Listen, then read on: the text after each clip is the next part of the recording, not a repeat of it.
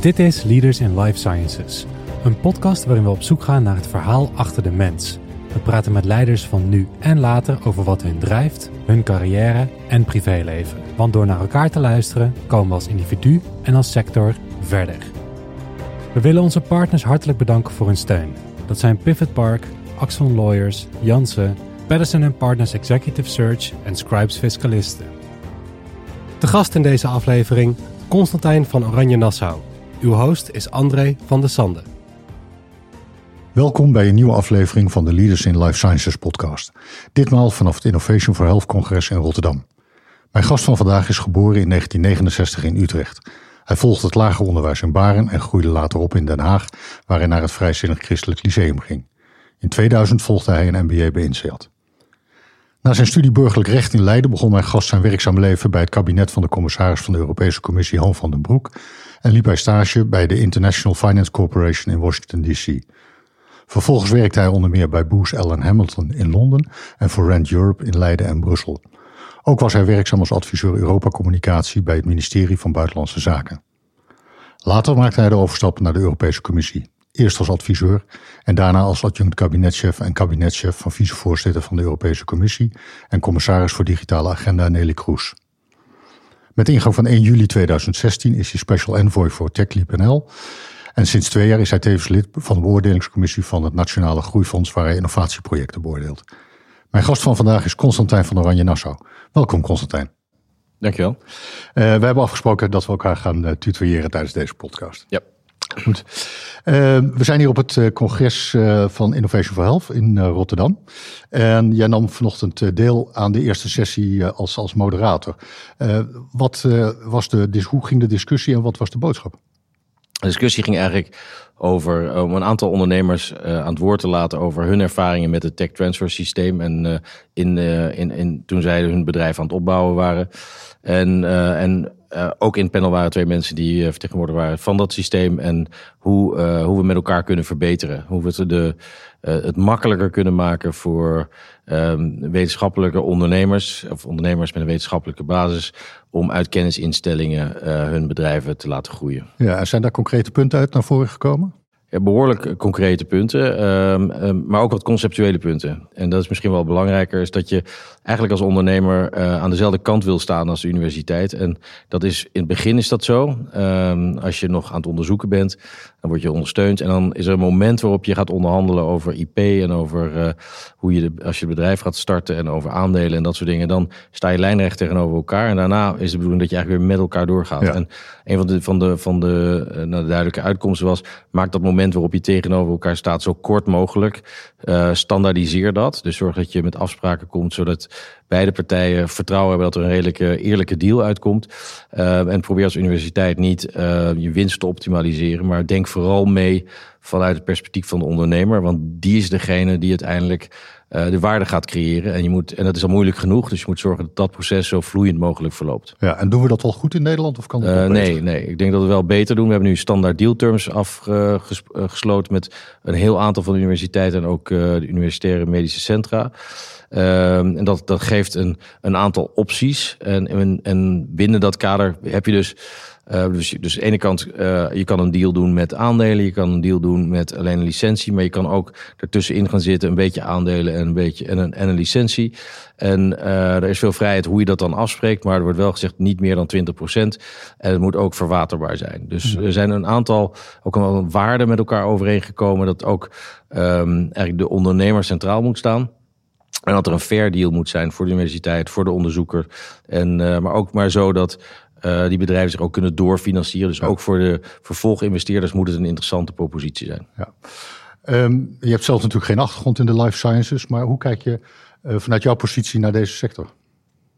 Ja, ik ben uh, begin 2000 ben ik ermee in aanraking gekomen bij Rand um, Corporation, waarbij we vooral naar e-health keken. Dus um, en e-health had, had het in zich om het systeem te, te nou, disrupten. En ik heb gezien dat het uh, nou, eigenlijk 23 jaar later nog niet heel veel anders is. Dus uh, het systeem is vrij resistent tegen um, uh, allerlei innovaties die het misschien ook wel efficiënter zouden kunnen maken. Um, Dus ik, ik had eigenlijk gezworen dat ik nooit meer met dit, met dit onderwerp bezig wilde zijn. Maar um, via een omweg en ondernemerschap ben ik toch weer daarin terechtgekomen. Ja. Maar ik moet ook daarom zeggen, ik ben niet, ik ben niet om het systeem te veranderen, maar wel om de ondernemers bij te staan om, om hun, ehm, hun, hun zeg maar, ondernemersreis een stuk effectiever te maken. En te zorgen dat ze de, ook de kennis krijgen en, en de middelen die ze nodig hebben om te groeien. Ja, en het is natuurlijk een prachtige sector waar geweldig veel innovatie plaatsvindt. Het is, het is een geweldige sector en er, vindt, er wordt heel veel aan de aanbodkant aan innovaties uh, bedacht en geleverd. De absorptie van die innovaties is een heel ander verhaal. Uh, wat je ook wel kan begrijpen. Ik denk dat heel veel van die puntinnovaties uh, um, het, het systeem niet efficiënter maken en zelfs misschien wel tot meer frictie leiden. Dus uh, wat, wat een, een oplossing voor één probleem is niet een oplossing voor het hele probleem. En ik denk dat daar ook wel een, daar, zeg maar, een, groot deel van, van de uitdaging zit. Is dat we um, veel mensen uit het veld um, ervaren een pijn of hebben, hebben een uitvinding gedaan om bepaalde Um, wat, wat uitzicht geeft op een bepaald medicijn misschien. Maar het is uh, daarmee nog niet een business. En, en als je dat in het systeem probeert in te voeren, dan leidt dat vaak tot frictie. Um, en, um, ja, daar, en, en soms is dat, is dat heel begrijpelijk. En moeten kant, beide kanten elkaar misschien beter leren, leren begrijpen. Want niet alle fantastische innovaties zijn ook makkelijk in te voeren in een ziekenhuis of in een zorgsysteem. Nee, klopt. Uh, ik zei het in de intro al, je bent uh, lid van de beoordelingscommissie van het Groeifonds. Uh, in, de, in de wandelgangen ook wel bekend als het Wopke Wiebes Fonds, een fonds van 20 miljard. wat is het doel van dat fonds en hoe werkt het? Het fonds is eigenlijk bedoeld om te investeren in het toekomstig verdienvermogen van Nederland. Um, het, het werkt door middel van subsidies. En we kijken nu ook wel naar andere, andere financieringsvormen maar vooral door subsidies. En uh, het ondersteunt dus um, consortia die in een, op een terrein iets willen doen wat nu nog niet gebeurt. En, uh, maar vanuit een, een, kracht die er is in Nederland. Dus je wil kijken naar uh, waar zijn we eigenlijk goed in. Kan je dat, um, is, als er marktfalen is, kan je dat dan met publiek geld versnellen. Zodat Nederland daar in de toekomst ja, aan kan verdienen. En ook dat het maatschappelijke problemen helpt ondervangen. Ja. Het lijkt me een enorm complex proces, want het gaat om veel geld, het gaat om heel veel partijen. Hoe gaat dat in de praktijk? Ja, het, wij zijn dus alleen de, de commissie die beoordeelt, uh, maar het proces is inderdaad heel complex. Um, en uh, het heeft mede mee te maken dat het, uh, nou, het zijn subsidies. En subsidies die uitgegeven worden en beheerd worden ook door de, de verschillende departementen. Dus um, aan de ene kant um, vraagt het van de markt om. Um, en, en partijen als universiteiten en allerlei, allerlei ook publiek, publieke en semi-publieke partijen om met elkaar te gaan samenwerken in de keten. Dat is al complex uh, genoeg, zou je zeggen. En dan, ja, dan heb je natuurlijk alles nog wat komt bij het managen van uh, publiek geld. En de governance en, en dergelijke maakt het soms wel eens heel omslachtig. Ja, ja dat kan ik me voorstellen. Nou proberen we aan de ene kant uh, Nederland uh, te laten groeien. Uh, niet alleen door middel van het Groeifonds natuurlijk. Maar toch zien we aan de andere kant ook dat er grote ondernemingen vertrekken. Shell, Unilever, DSM. hetzelfde gebeurt eigenlijk met een groot deel van, van pharma. Organon is daar natuurlijk een voorbeeld van. Hoe goed is Nederland eigenlijk in het vasthouden van kennis, technologie en bedrijven? Nou ja, ik, ik, ik geloof niet dat, uh, dat Shell is niet vertrokken. Kijk maar naar Pernis. En, uh, um, maar, en, dat heeft, en dat zijn allemaal die, dit zijn drie hele specifieke gevallen. Uh, ik denk over het algemeen dat heel goed ondernemen is nog in Nederland. En, en ja, we, het, het, het, het zijn bepaalde dingen die wat minder gaan. en die, die, die, klachten hoor je ook uit het bedrijfsleven. ik denk dat het vooral belangrijk is dat je een betrouwbare overheid en een voorspelbare overheid hebt. Dat, dat hoor je althans veel, dat niet iedere keer nieuwe regels bedacht worden. Uh, belangrijk dat je bereikbaar blijft. Dus Schiphol is belangrijk. Er zijn een aantal factoren die echt belangrijk zijn voor, um, voor vestiging in Nederland. Um, het vast, hoe, hoe goed we zijn in het vasthouden van bedrijven. Je hebt, het hangt helemaal van de sector af. Ik denk dat als je in, in, de, in de medische sector actief bent, dan, dan is Nederland gewoon een te kleine markt. En, uh, en is Duitsland misschien ook niet, niet, uh, nog niet groot genoeg en, en, en ook complex. Dus uh, zie je dat bedrijven eigenlijk naar Amerika moeten. Um, en dat moedigen we ook alleen maar aan. In, in, ja, in de hoop natuurlijk dat een deel van de ontwikkelingen gewoon hier gebeurt. Uh, maar om succesvol te zijn moet je dan naar Amerika. Dus ik zie dat niet als een probleem echt. Um, er zijn natuurlijk ook wel bedrijven die weggaan omdat hier gewoon echt niet, omdat ze hier niet aan geld komen. Of uh, omdat de regelgeving hier te verstikkend is. Dus overigens met uh, bijvoorbeeld de medical devices uh, regulation is dat, is dat zeker ook aan de hand. Maar dat is in heel Europa zo. Um, dus, dus over het algemeen um, denk ik dat dat vind ik als bedrijven weggaan, dan is er een goede reden voor. Uh, en moeten we ons dat uh, ook, uh, ja, moeten wij dat ons aanrekenen als Nederland. Uh, dat we toch ons hier het ondernemersklimaat niet helemaal uh, meer op orde hebben zoals we dat zouden willen. Ja, Okay. je bent ook special envoy, speciaal gezant bij TechLeap NL. kun je iets meer vertellen over hoe TechLeap ontstaan is en wat de missie van TechLeap is? Ja. TechLeap komt uit Startup Delta voort oorspronkelijk. Ja. En wat de bedoeling was om alle activiteiten rond startups met elkaar meer te verbinden. Ook het verhaal beter te vertellen. en een fundament voor start-up beleid te leggen. Um, TechLeap is meer gaan focussen op uh, scale-ups. Want we zagen dat het probleem niet zozeer zat bij, de, bij, bij het oprichten van bedrijven. Daar is eigenlijk best een, een uitgebreide support infrastructuur voor. Um, alleen de um, uh, bedrijven blijven te vaak klein en schalen niet door. Dus wat wij daarvoor doen is, aan de ene kant doen we nog steeds dat we met de overheid en allerlei partners werken aan systeeminterventies. Dus uh, het gaat dan om migratieregels of uh, fiscale um, ondersteuning of uh, nou ja, dat soort dingen. En aan de andere kant dat we met de bedrijven heel direct werken en helpen in hun internationalisatie. We hebben een gemeenschap gecreëerd van, van ondernemers waarbij ze elkaar kunnen helpen op het gebied van finance en op het gebied van nou, ook, ook, ook allerlei vragen die ze hebben rond HR en product. Um, en, wat, en we hebben ook een, um, een, een, database van een 5000 uh, uh, venture capitalist, ook vooral buitenlandse venture capitalist, waarmee we connecties maken met deep tech startups. Ja. En, uh, maar dat is een best uh, gecureerd proces. Dus dat is niet iets wat, wat we. Het is geen marktplaats, het is niet super schaalbaar. We kijken echt naar welke ondernemingen zijn geschikt voor die, uh, voor die investeerders omdat je ja, ze eigenlijk alleen maar meekrijgt als je echt kwaliteit levert. Ja. Als, je, als je Nederland vergelijkt met een aantal uh, landen om ons heen, uh, dan lijkt het erop dat uh, in Nederland minder start-ups naar de volgende scale-up fase gaan ja. in vergelijking met andere landen. Hoe komt dat? Um, nou, dat is best specifiek per per sector waarom dat is. Bijvoorbeeld in fintech gaat het heel goed. En SaaS-bedrijven is het ook op zich redelijk. Al zie je dat daar ook de, de, dat er minder financiering is. En dat financiering sowieso een van de grootste eh, uitdagingen is. Alle Nederlandse startups krijgen ongeveer een vijfde van het geld wat ze in Duitsland halen, gemiddeld per ronde.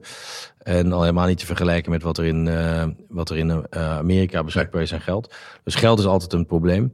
Uh, maar ik denk ook gewoon de ondernemende cultuur die op zich wel is in Nederland. Nederland is een heel ondernemend land, maar in de academische wereld niet. Um, als je het vergelijkt met, met België, waar dat veel meer is ingebakken, of in Zwitserland, of ook in, in het VK, we hebben vooral bij Cambridge bijvoorbeeld, uh, dan missen we dat echt. En uh, het is voor een ondernemer uit, die uit de wetenschap een, een spin-off wil, uh, wil leiden, is het, is het heel erg lastig. En uh, het is ook nog steeds niet zo dat uh, de universiteiten uh, het op hetzelfde ondernemerschap op hetzelfde niveau zetten als onderwijs of, of onderzoek. En, um, en dat maakt het denk ik. Ik denk dat dat mede een reden is waarom het, waarom het hier zo moeilijk gaat. Ja, het is in deze podcast al een aantal keer aan de orde gekomen. Is dat er eigenlijk best een afstand is tussen de academische wereld en het bedrijfsleven. Je gaf, maakt zelf de vergelijking ook al met Amerika. Hoe komt dat toch dat, dat, we, dat we dat moeilijk vinden in Nederland? Ja, um, nou het bedrijfsleven. Ik geloof dat er, als je kijkt naar Wageningen, wordt ik heel goed samengewerkt met Unilever en Campina. En ik denk, uh, in, als je kijkt naar de campus in Eindhoven, stuk Philips en ASML zijn er ook heel actief. Dus dat is misschien wel makkelijker. Dat zijn grote instellingen, die kunnen misschien wat makkelijker met elkaar samenwerken. Maar het, het, um, het uitspinnen van een, uh, van een onderneming vergt natuurlijk uh, um, ook wat aan de kant van de universiteiten. Eerst hoe ga je met IP om? Uh, dat, zijn, dat is lastiger dan licentiedeals. Um, uh, die bedrijven zijn vaak zwak, hebben zelf geen uh, juridische ondersteuning. Dus, um, het zijn werknemers die dan in één keer weggaan. Dus ja. je wil ook niet graag je, je, je PhD's of je professoren zien vertrekken. Dus je moet wel met elkaar ook bedenken dat dit, dit een win-win is voor, ook voor de universiteit. Als je ziet dat het alleen maar een, een lose-lose is uh, omdat mensen weggaan, uh, die gaan dus niet meer. Je moet weer ander, ja, er is al een tekort aan uh, goed onderwijzend personeel en onderzoekspersoneel. En, um, en, en bovendien ehm, kost het je ook nog wat. Hè? Tech transfers niet een, uh, is niet in, in, voor de meeste universiteiten niet een winstgevende business. Um, dan zijn de incentives misschien ook niet zo, uh, niet zo sterk voor nee, de universiteit. Nee, nee. We hadden het net even over de visies. Als je kijkt naar waar Nederlandse visies investeren, dan is dat eigenlijk voor het overgrote gedeelte in, uh, in buitenland. Is dat niet iets Waar, ja, wat we anders zouden nee, moeten nee, nee, nee, nee, dat is niet waar. Nee, oh. de, de, venture capitalists in Nederland investeren vooral in Nederland. Maar ik denk dat je wat grotere fondsen moeten ook wel, dat is op zich ook heel goed, hè, moeten ook internationaal kijken. We willen ook internationale fondsen in Nederland investeren. Dus um, wat je eigenlijk wil is een hele levendige venture capital sector die vanuit Nederland ook in Europa, misschien zelfs in Amerika uh, zou investeren. De Amerikaanse fondsen investeren ook in Europa. Dus uh, en um, Nee, en op zich um, uh, is de, de, grote uitdaging in Nederland is dat de fondsen niet heel erg gecapitaliseerd zijn. Dus we hebben uh, vaak fondsen van onder een 100 miljoen en soms de echte grote die zijn dan 200, 250 miljoen. En dan heb je natuurlijk in helft heb je wel eh, Gilde en je had LSP, dat was het en nu EQT. Dat zijn wat grotere fondsen, maar die hebben toch weer meer private equity profiel.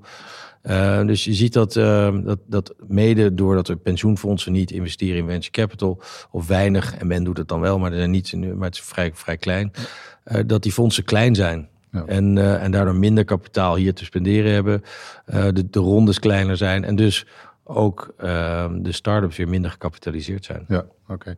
Okay. in andere interviews heb je het regelmatig over de Unicorn Nation. Wat bedoel je daarmee? Nou, ik heb het er nooit over, maar oh. uh, het, is wel een, uh, het, is, het is wel een van de doelstellingen die we hebben. Het wordt me inderdaad vaak nagedragen van, uh, ja, je wilt toch een maar ik heb het inderdaad ja. wel eens een keer gezegd. Ja. Um, dat heeft ook meer te maken met dat je, we zijn een publiek gefinancierde instelling en je moet dan dit soort doelstellingen hebben. Um, wat ik, als ik, als ik het probeer te duiden, dan is het, wil, je wil eigenlijk als land um, zo goed georganiseerd zijn, of in ieder geval um, ondernemers zo de kans geven dat ze hier makkelijk kunnen groeien. Uh, makkelijk aan kapitaal kunnen komen, dat het talent beschikbaar is, zodat je um, veel succesvolle groeibedrijven voortbrengt. Nou, unicorn is een beetje een buzzword, dus, uh, um, dus dat kan je dan als maatstaf nemen. Maar het zou ook mooi zijn als er heel veel bedrijven die 100 miljoen waard zijn hier komen. Het gaat er gewoon om, komen er duurzame bedrijven uit voort die zelfstandig kunnen voortbestaan en internationaal relevant kunnen zijn. Ja, ja oké. Okay. Waar komt jouw persoonlijke interesse voor tech vandaan? Um, nou, gek is dit eigenlijk niet eens zo uh, op tech-gebied. Uh, ik, heb, uh, ik ben bij, bij Rand Corporation, werkte ik vooral aan, uh, aan wat innovatie, technologie en de impact die het had op de maatschappij of op de economie. Dus ik kijk eigenlijk altijd naar um, hoe werkt het door naar, zeg maar, naar de mens en de maatschappij. En ik vind technologie op dit moment, of tech, of ja, in, in ja. een brede zin, de meest interessante sector, omdat daar uh, eigenlijk de innovaties vertaald worden naar de markt. En, uh, en, en, en dan pas begin je echt te merken of er impact is of niet. Dus uh, wetenschap vind ik ontzettend boeiend. maar, ik, maar juist het vertalen van, van, van de doorbraaktechnologie naar, naar echte toepassingen. Uh, dat, uh, ja, dat boeit me gewoon enorm. Oké. Okay. Ja, ik probeer eigenlijk even een klein bruggetje te maken naar uh, jouw privé-achtergrond. Vaste vraag in mijn podcast is altijd uit wat voor een milieu mijn gast komt. Ja, dat is in dit geval natuurlijk misschien een wat overbodige vraag. Maar op welke manier heeft jouw achtergrond jouw keuzes ten aanzien van je professionele leven bepaald? Um, nou, eh, ik, ik, in alle keuzes die ik maak, moet sowieso door de minister-president goedgekeurd worden. Dus dat, uh, daarin zit waarschijnlijk al een soort van uh, ja, vooringenomenheid, denk ik, dat ik bepaalde dingen niet heb gedaan. Ja. Um, ik heb, denk ik, in alles wat ik heb gedaan, wel het gevoel gehad dat ik iets Nederland moet dienen. Of, en, en zelfs in, in Brussel is het voor mij, ik geloof erg in Europa, omdat ik denk dat het het beste is voor Nederland.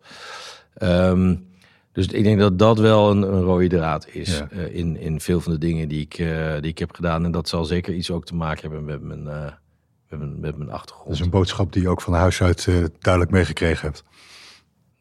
Ja, nou niet eens, niet eens als een duidelijke boodschap. Ik denk dat het in alles wel zat. In, in, dat je uiteindelijk, we zijn natuurlijk een heel bevoorrecht. En daarmee ben je ook, heb je ook eigenlijk de verplichting om weer dienstbaar te zijn.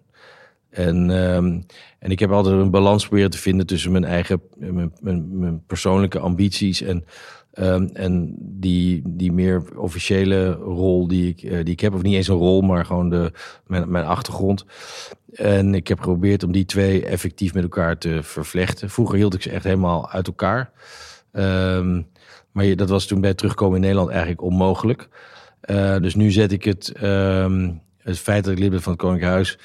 Um, zoveel mogelijk in om ondernemers te ondersteunen, om deuren te openen, om mensen aan de tafel te krijgen die, uh, die normaal niet aan tafel met elkaar willen zitten. Nou, tech transfer is ook zo'n onderwerp. Daar ben ik al jarenlang uh, bezig. Uh, en nu langzamerhand zie je dat het zijn vruchten begint af te werpen. Niet alleen natuurlijk door mij, maar, maar soms heb je mensen nodig waar alle partijen in ieder geval het vertrouwen hebben dat ze niet voor het eigen belang, maar voor het publieke belang staan. Ja, oké. Okay. Uh, de intro, uh, zei, zei, zelf al, was vrij lang. En dat betekent vooral natuurlijk dat je een bijzonder werkzaam uh, leven hebt en hebt gehad tot, tot nu toe. Blijft daar nog tijd over voor leuke hobby's? Nou, ik bedoel, TechLeap is mijn hobby um, eigenlijk. En um, ja, ik heb, ik heb wel hobby's, maar niet, ik, nee, niet, ik bedoel, ik kook um, functioneel. Ik hou ontzettend van koken, maar ik kom weinig aan toe om echt uitgebreid te koken. Uh, en als ik kan, doe ik wat aan fotografie. En als ik vrije tijd heb, ga ik vaak naar moderne kunstmusea.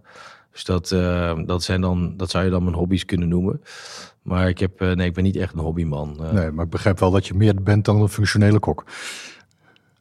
Nou ja, daar komt het wel vaak op neer. En, en, en, en langzamerhand ben ik goed in om in zo kort mogelijke tijd toch iets redelijks op tafel te zetten. Okay. um, als we kijken wat, wat inspireert jou, of, of wat, wat, wat, wat uh, heb je bijvoorbeeld een, een, speciale inspirator? Heb je iemand waar je echt zegt van nou daar haal ik drive en energie uit, daar kom ik op ideeën? Um, nee, heel veel mensen um, om me heen. Ik geloof niet zozeer in één persoon, want dat is altijd teleurstellend, want het zijn altijd maar mensen en, die hebben, en iedereen heeft zijn goede en zijn slechte kanten. Uh, maar ik, ik, nou, ik word erg geïnspireerd door heel veel ondernemers om me heen die, uh, die, die nou, dingen zien, die oppakken, zelf iets bouwen. Uh, maar ook heel veel mensen die heel integer proberen zich in te zetten voor, voor anderen. Um, ik bedoel, mijn, mijn vrouw doet heel veel voor de toeslagen, ouders en, en, en zij zijn ook heel inspirerend. En uh, ook de kinderen die, uh, die daar um, ook het slachtoffer zijn geworden. Die, hun, hun levenservaringen zijn vaak ja, veel waardevoller dan, dan, dan de meeste mensen die je ontmoet. Maar ze worden meestal niet gehoord. Dus ik denk, nee, ik zie inspiratie zit overal. Als je op één persoon moet wijzen, dan zou het misschien mijn vader zijn. Ik heb, um, dat is wel iemand waar ik veel van heb geleerd. Iemand die probeerde ook zoveel mogelijk uh, uh, objectief in het, in het leven te staan en niet uh, mee te lopen met conformisme. En uh, dat, dat heb ik altijd erg in hem gewaardeerd. Ja. Nou, we zijn hier vandaag op het Innovation for Health congres met ook heel veel geïnspireerde mensen. Uh, mensen die echt geïnspireerd zijn om de gezondheidszorg en de gezondheid van ons allemaal beter te maken. Wat zouden we in Nederland eigenlijk niet iets trotser mogen zijn op wat we, wat we doen in technologie, in innovatie? Nederland kan ook wel eens een beetje een land van klagers zijn. Ja, nou, dat, dat merk ik niet. Ik bedoel, we klagen wel, uh, maar ik, ik denk dat zeker de ondernemers die klagen veel minder. Ik heb, uh, hoor eigenlijk nooit klachten. Uh, mensen zijn gewoon aan het buffelen en als het dan echt niet lukt, dan, dan ga je gewoon weg. Ik bedoel, dus nee, ik, dat, dat, ik denk eerder dat we een heel ecosysteem hebben van innovatiepartijen die eigenlijk het zelf niet doen. Ja. En die roepen altijd dat we ergens een koploper in zijn. We zijn koppel, en, en ook bij het groeifonds zie ik dat ook iedere keer terug. Uh, Nederland is een koploper, want dan is er ergens een vakgroep die iets bijzonders doet misschien. Maar dan heb ik, valt me altijd op dat ze nooit in het buitenland echt goed hebben gekeken of, uh, of daar niet nog, nog veel interessantere dingen gebeuren. Dus ik vind zelfs dat Nederland zichzelf veel te snel op de borst klopt. En uh, je, mag pas, uh, je mag pas koploper noemen als anderen dat zeggen. Ja. En dus ik, nee, ik ben het daar niet zo mee eens eigenlijk. Ik denk dat we onszelf veel te vroeg uh, allerlei uh, fantastische kwaliteiten toedichten en, en onvoldoende openstaan voor wat er in het buitenland gebeurt en misschien eigenlijk wel veel beter gebeurt. Te weinig zelfkritisch. Nee, nee, absoluut. Nederland vindt, Nederland is, nou nee, is, Nederland is heel zelfkritisch totdat iemand van buiten kritiek heeft en dan weten we, dan is het hier eigenlijk toch altijd beter. Ja. Dus we hebben een soort van understated superioriteitsgevoel waar je vooral niet aan mag komen. En ik denk dat we dat niet, uh, dat het niet echt helpt als je, als je vooruit wil gaan en je wil echt innovatieve dingen doen. Want al die gevestigde belangen die zeggen dat we koplopers zijn, die zorgen er ook wel een beetje voor dat we, dat we niet echt voorop lopen. Ja, ja, ja. Als, als je naar de toekomst kijkt van technologie in Nederland, uh, de rol die het Groeifonds daarin speelt, de rol die TechLeap uh, daarin speelt, hoe kijk je daar tegenaan? Nou, kijk, al, al, daarom doe ik het ook. Want Nederland heeft enorm veel potentieel. En uh, we hebben een ondernemersgeest. we, hebben, um, we zijn een volk wat, wat over het algemeen steeds vraagt waarom, waarom, waarom. Nou, de, de why, why, why vraag leidt Precies. vaak tot innovatie. Want je, je stelt dus de gevestigde orde ter discussie. Um, dus, dus dat hebben we allemaal. En, uh, en dat maakt het. Uh, we hebben ook hele goede wetenschap. Uh, dus op zich hebben we alle ingrediënten. En Um, dat, wat mij dan motiveert is, is om, om de barricades weg te halen, zodat die, dat, dat wat groei wat Nederland heeft ook zich meer laat zien. Uh, ook meer laat zien zich uit in succesvolle techbedrijven. Ja, de potentie die we hebben eigenlijk nog beter tot uh, groei Ja, veel meer. En, we kijken, en eigenlijk zie je nu dat, dat, dat veel van de potentie die we hadden langzamerhand uitgehold wordt. Dus je ziet het onderwijs in de kwaliteit achteruit lopen. Ook het zorgsysteem. Ik ben ook heel blij met, met minister Kuipers die dat nu gewoon durft uit te spreken. We halen ook het beste zorgsysteem in de wereld. Het is gewoon niet waar als je wachtlijsten hebt van waar mensen um, soms acht maanden wachten om uh, wat hun kind met anorexia een gesprek krijgt. Dat is gewoon, dat, dat, is, dat moeten we onder ogen zien. We hebben het in Nederland uiteindelijk nu hebben we het best wel in de soep laten lopen. En, uh, en juist als je dat erkent, met elkaar uitspreekt en, en zegt: oké, we gaan het aanpakken. Dat is waar ik me voor in wil zetten. Ja. Maar ik wil me niet inzetten voor uh, een omgeving waar iedereen maar roept dat we het zo goed doen. En, dan, uh, en, en ons op de borst kloppen en dan uh, ja, maar lekker doormodderen. Ja. Nou, dat lijkt me een prachtige slotboodschap van deze podcast. Ik wil je graag heel hartelijk bedanken voor je deelname aan de podcast. En we blijven met heel veel belangstelling volgen wat je de komende jaren nog allemaal gaat doen. Nou, graag gedaan. Was leuk. Dank je. Dit was Leaders in Life Sciences. Dank je wel voor het luisteren. Vond je iets van deze aflevering? Wij ontvangen graag jouw feedback. Wat houdt bijvoorbeeld jou bezig en over wie wil je meer horen? Laat het weten via een Apple of een Google review. Of stuur een berichtje via social media of natuurlijk gewoon per mail. Onze waardering is groot. Tot slot nog dank aan onze partners. Dat zijn Pivot Park, Axon Lawyers, Jansen, Patterson Partners Executive Search en Scribes Fiscalisten.